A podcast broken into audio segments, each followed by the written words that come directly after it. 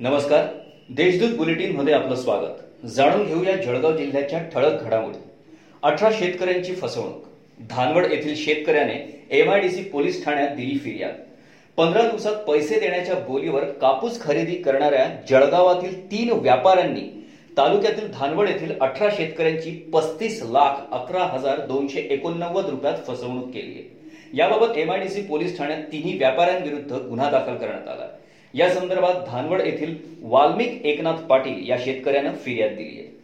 उपराष्ट्रपतींच्या आक्षेपाचा शिवसेना राष्ट्रवादीसह विविध संघटनांकडून निषेध. नवी दिल्ली येथे राज्यसभेच्या नवनिर्वाचित खासदार यांचा शपथविधी समारंभावेळी भाजपाचे खासदार उदयनराजे भोसले यांनी खासदारकीची शपथ घेतल्यानंतर जय हिंद जय महाराष्ट्र जय भवानी जय शिवाजी अशा घोषणा दिल्या. यावरून राज्यसभेचे सभापती तथा उपराष्ट्रपती व्यंकय्या नायडू यांनी या घोषणेला आक्षेप घेतला. दरम्यान या आक्षेपामुळे राष्ट्रवादी काँग्रेस पार्टी आणि शिवसेनेने उपराष्ट्रपती व्यंकय्या नायडू यांच्या आक्षेपाचा निषेध व्यक्त करत आंदोलन केलंय. हमीच्या उत्पन्नावर सोडावे लागले पाणी. व्रतवैकल्यांचा तसेच धार्मिक कार्यांसाठी शुभ असलेल्या श्रावण महिन्यात अनेक ठिकाणी भाविकांसाठी एस टी महामंडळातर्फे विशेष बसेस सोडण्याचे नियोजन केलं जातं. त्याद्वारे श्रावण महिन्यात भाविकांच्या प्रवासी वाहतुकीतून एस टी महामंडळाला कोट्यवधींचे उत्पन्न मिळतं. परंतु यंदा कोरोनामुळे प्रवासी वाहतूक बंद असल्याने महामंडळाला हक्काच्या उत्पन्नावर पाणी सोडावं लागतंय. जळगाव जिल्ह्यात आढळले आणखी कोरोना पॉझिटिव्ह दोनशे चौवेचाळीस रुग्ण. जिल्ह्यात गुरुवारी कोरोना पॉझिटिव्ह दोनशे चौवेचाळीस रुग्ण आढळले. जिल्ह्यातील कोरोना पॉझिटिव्ह रुग्णांची संख्या आता आठ हजार आठशे एकोणपन्नास झाली आहे. जिल्ह्यात आतापर्यंत पाच हजार सहाशे तीस रुग्ण कोरोनामुक्त झाले.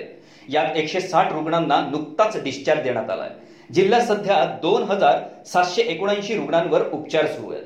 यातील तीनशे अठरा रुग्णांची प्रकृती गंभीर आहे तर विविध ठिकाणचे एकूण चारशे चाळीस रुग्ण दगावले आहेत. आरपीएफची दलालांविरुद्ध तीव्र मोहीम. आरक्षण तिकिटात काळा बाजाराच्या तक्रारी. चौवेचाळीस जणांकडून साडेआठ लाखांची तिकिटे जप्त. भुसावळ येथील मध्य रेल्वेच्या आरपीएफने आरक्षण तिकिटांच्या काळा बाजाराचा धोका रोखण्यासाठी दलालांविरुद्ध मोहीम अधिक तीव्र केली आहे. रेल्वेने बारा मे पासून पंधरा वातानुकूलित विशेष गाड्या सुरू केल्या आणि त्यानंतर एक जून पासून शंभर गाड्या सुरू करण्यात आल्या.